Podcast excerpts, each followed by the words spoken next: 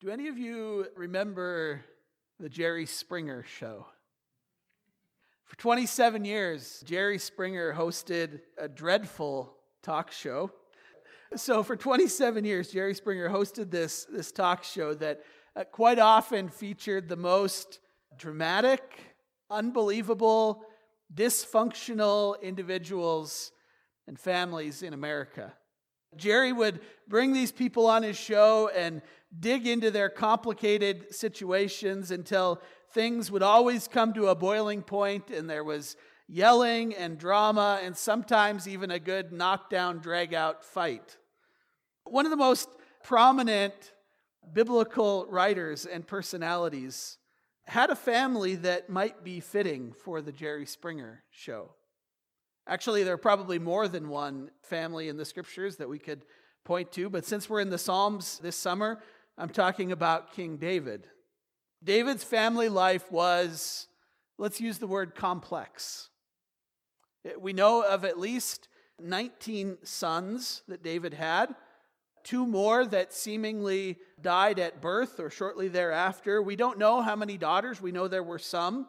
But in the ancient world, of course, they were left out of lists of descendants. Our psalm today gives us a glimpse into David's experience with one of his sons, a man named Absalom. 2 Samuel chapter 14 tells us that Absalom was the best looking guy in Israel. He was popular, he was charismatic, and he stole the hearts of the people. David was busy managing the affairs of the kingdom. If you've ever been in any leadership position, you know that at any given time, half of the people don't really like you. But Absalom, everybody liked Absalom. Everybody was drawn to him. He had a winsome personality. He was winning the people over. And he had his eyes set on his father's throne. Absalom began hatching a plan to overthrow his father, and it seemed to be working well, at least at first. Working so well, actually, that David and his supporters had to flee Jerusalem in order to save their lives. And that's the setting, that's the backdrop, the context for our psalm for today.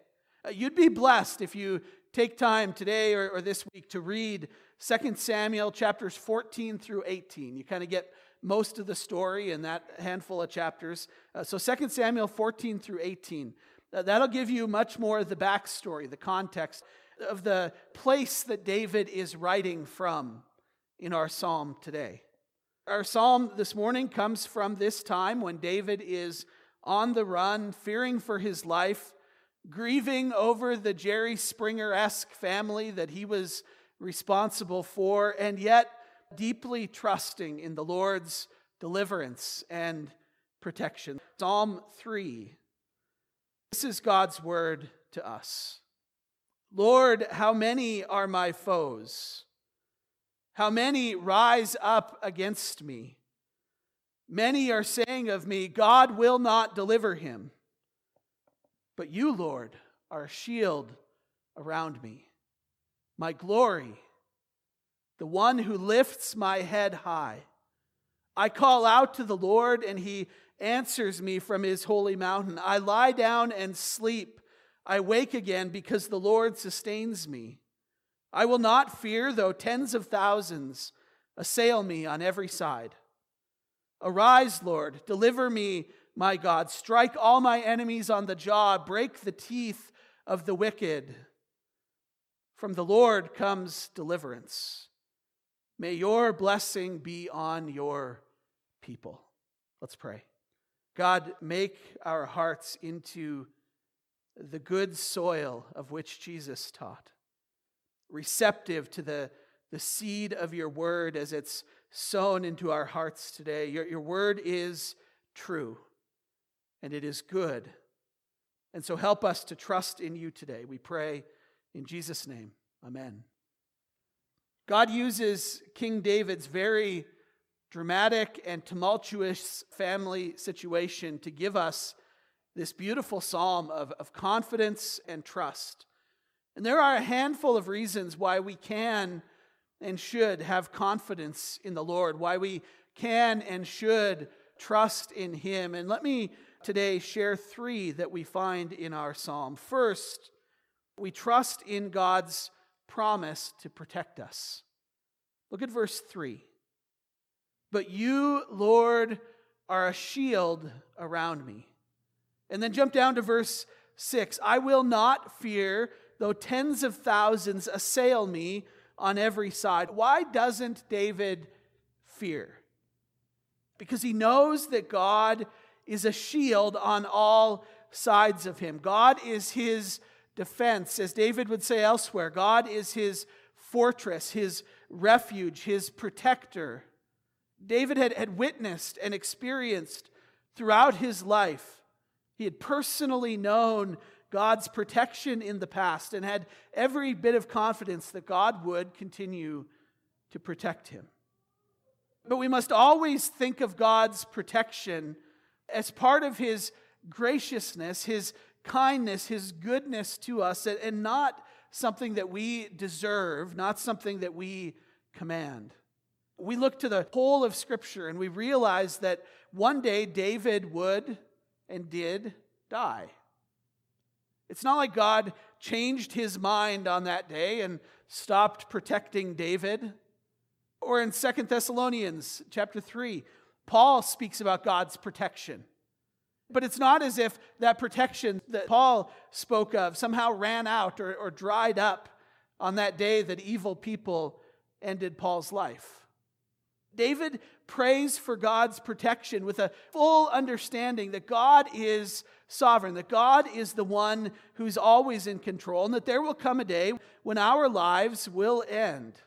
God promises to protect his people, but he also promises that we will experience hardship, and suffering, and trials. Those two are not mutually exclusive.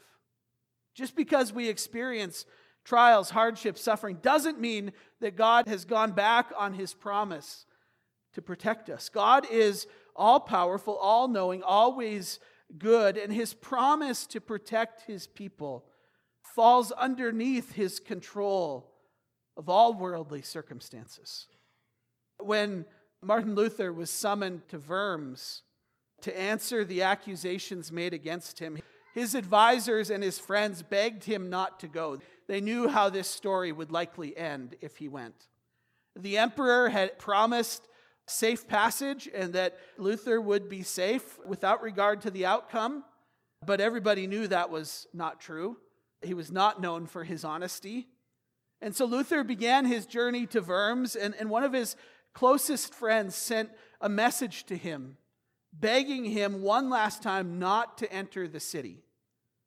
And Luther wrote back a famous reply. Listen to what Luther said. He said, quote, Tell him that even if there were as many devils in Worms as shingles on the rooftops, I would still enter.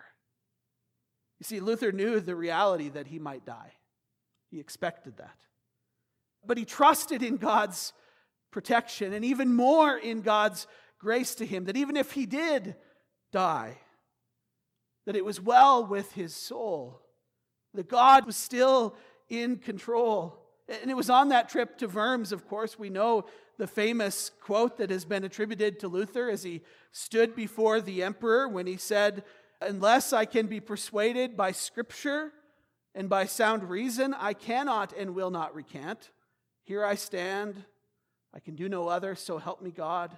We have every reason, just like Luther on that day, to trust in God's protection. Those who are in Christ, children of God, are free to live our lives with confidence, with hope, because our eyes are not fixed. We are not intent on preserving this life here and now. We know that this isn't the goal. We know that we don't get out of here alive. And, and so we don't need to obsess over those things. Our eyes are free to be fixed on the glory and hope and promise of what comes after this life.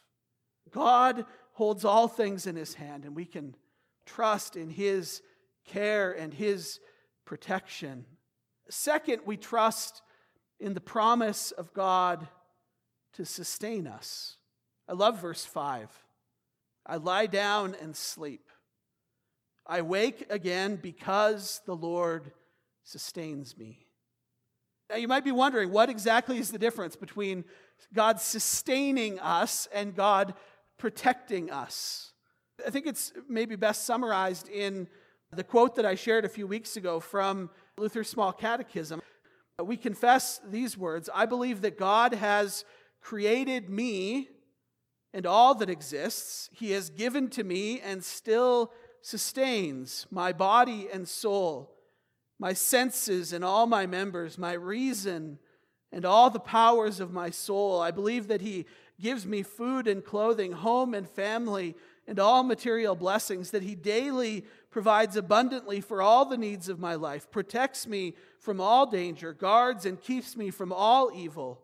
I believe that He does this because of His fatherly and divine goodness and mercy without any merit or worthiness in me. For all this, I should thank, praise, serve, and obey Him. This is most certainly true. Everything that, that we are, everything that we have, is from God. Think about those words. He has given to me and still sustains my body and my soul, my senses and all my members, my reason and all the powers of my soul. I think it's helpful to think about it this way. The very fact that you woke up this morning is a miracle. You breathed. Think about that. Without any thought of your own, without any initiative, you breathed. And that life giving oxygen that just happens to be floating around plentifully in the air around you entered your lungs and diffused into your bloodstream. Your heart had the right electronic impulses to know to continue to pump that blood throughout your body so that all of your cells, all of your organ systems could continue doing what they were created to do. And what did you contribute to making this happen? Nothing, right? Like you had no power, no ability to continue these processes. Think about it. Even if you willed yourself to stop breathing, even if you held your breath as long as you possibly could, what will happen? You might pass out, and then what's going to happen? Your body's going to take over and keep breathing, right? Doing what it was designed to do. And what do we contribute? What do we do? David says, I, I lie down and sleep. I wake up again. Why? Because the Lord sustains me because it's His will, it's His plan, it's His desire that I have life again today. Without God's permission for you to wake up today, you would not have woken up today.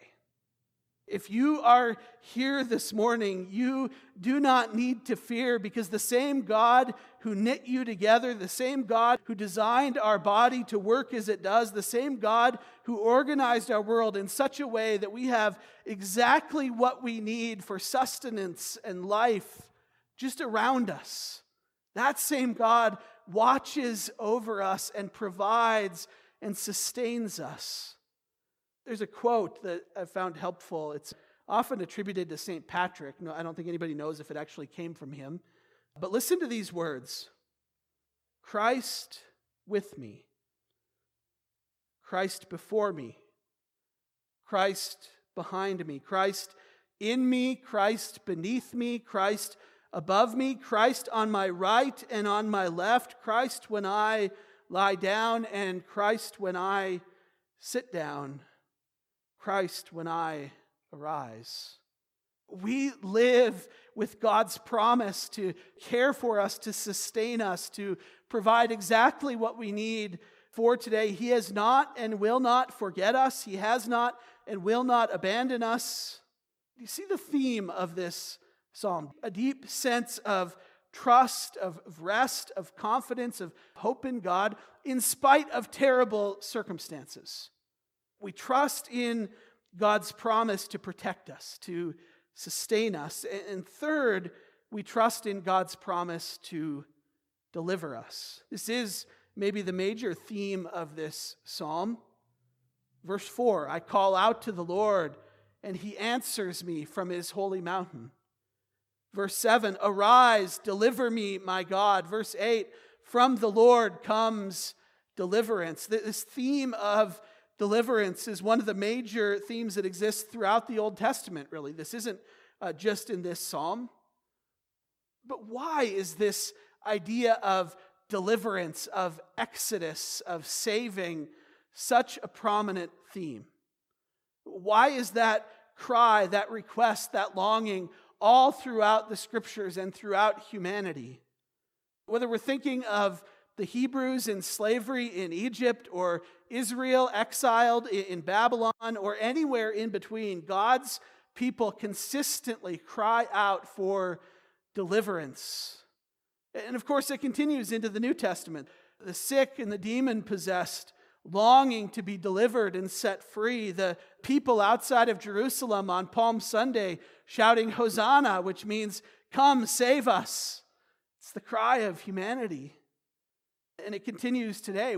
We long for a Savior, a deliverer, for someone to rescue us.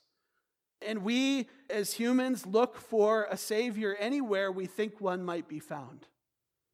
We look for a political Savior.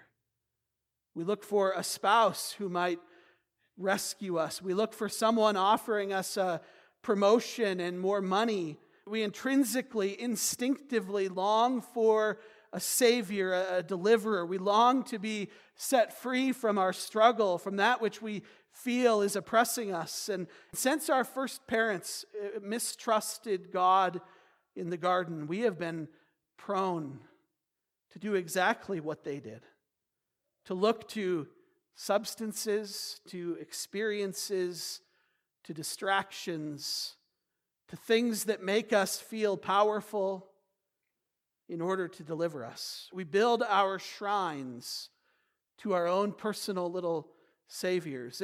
And, don't think for a moment that as a follower of Christ that you are not in the grip of this as well. There's some questions that I use often in conversations with people to help us get to the heart, to help us understand our own little idols.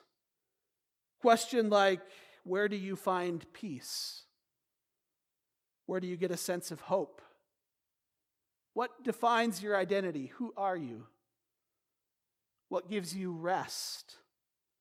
Or questions like, who or what is the source of my problems? If I could change one thing about my life, what would I change? What raises my blood pressure? What makes me upset? Those are questions that help us probe our own hearts, that shine a light into our idol factories.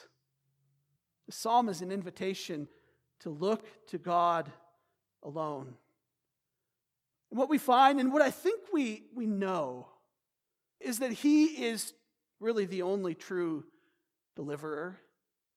This is why I encourage people to go to funerals. Because at a funeral, you, you sit there and you think about all the life that this person has lived. I officiated a funeral yesterday and I, I did some research. He was born in 1945, and I shared at the funeral that the price of gas in 1945 was 15 cents a gallon. Think about a long, well lived life, and then you sit there at a funeral. And there might be a few trinkets from that life on display, but very little of the things that we spend our lives on. The efforts that we give our lives to make any significant difference on that final day here on earth. Where do we look for peace, for hope? What's the source of my problems? What am I clinging to? To what does my soul look? Every other Savior, every other source of hope, every politician or income stream or human institution will prove itself empty and meaningless on that last day. We think in our hearts, if only so and so would get elected, then everything would be better, right? Some of you feel that in your bones today. And then so and so gets elected, and four or eight years go by, and we're no better. Things are functionally the same. world isn't fixed, my problems aren't gone. This longing is natural, it's, it's part of our nature. And I would argue it's, it's actually good. This desire to be delivered, this desire to be set free, whether from the fear of death, like David, or from the problems of our world, or from health concerns, or financial trouble, or whatever it is, this desire is God given and it's good and it's meant to drive us to the cross. But instead, we look so many other places. Rather than being satisfied in Christ, we want something in addition to Jesus, right? Something that's closer, that seems closer at least. It's easy to buy into that belief that Jesus is what we need for eternity, for someday down the road, sort of like life insurance. But that we need something else now. We need something more relevant today. And quite often, we just don't like the way that Jesus delivers. We don't like the way that Jesus answers our prayers, or sometimes doesn't answer our prayers. We can come up with a better plan on our own. This is our nature. Think about how God answered David's prayer in this psalm.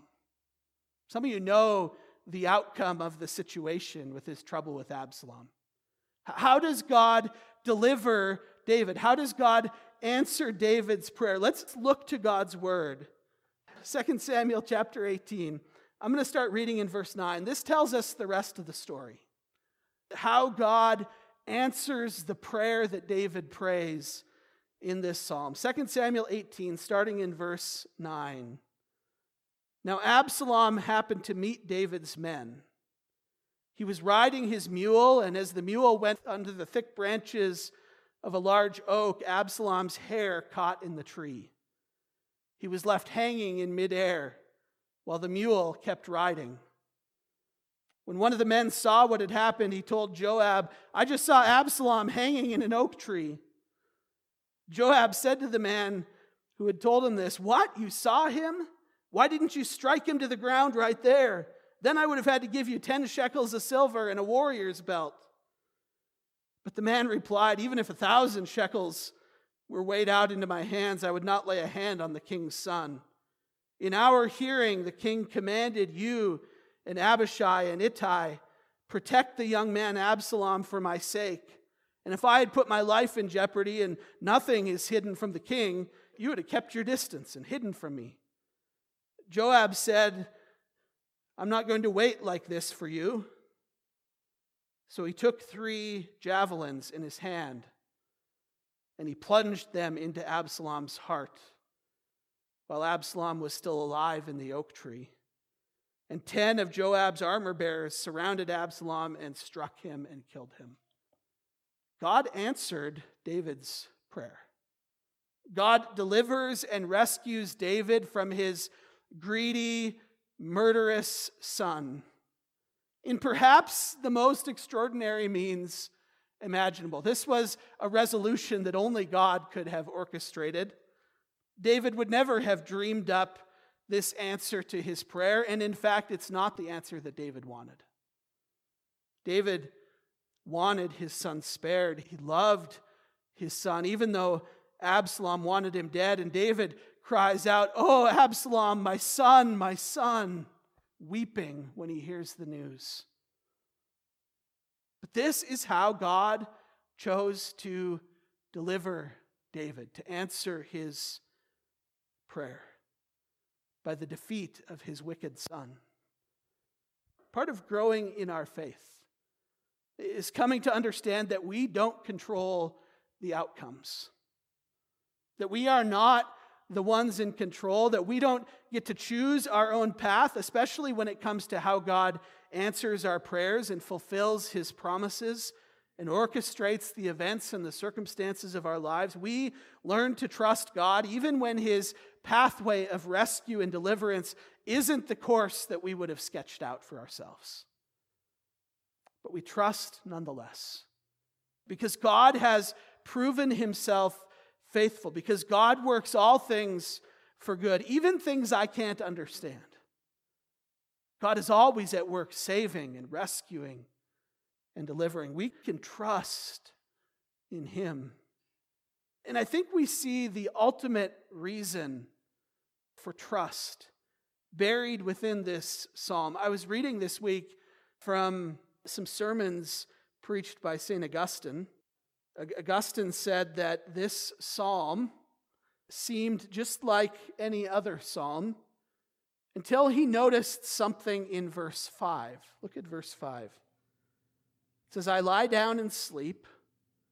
I wake up again because the Lord sustains me. Now, that might not strike you as all that profound, other than what we talked about earlier about God's promise to sustain us. But as the ancient African church father Augustine was pondering this psalm 1600 years ago, it struck him that he saw and that we see Jesus in verse 5 of this psalm. Augustine says only Jesus could truly pray, verse 5, that Jesus is the one who lied down, an ancient biblical illustration for death.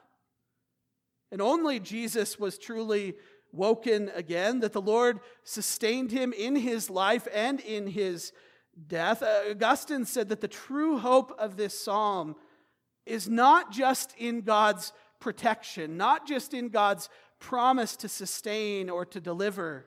The real promise of the psalm, Augustine said, was in the power of God to raise us when one day we lie down.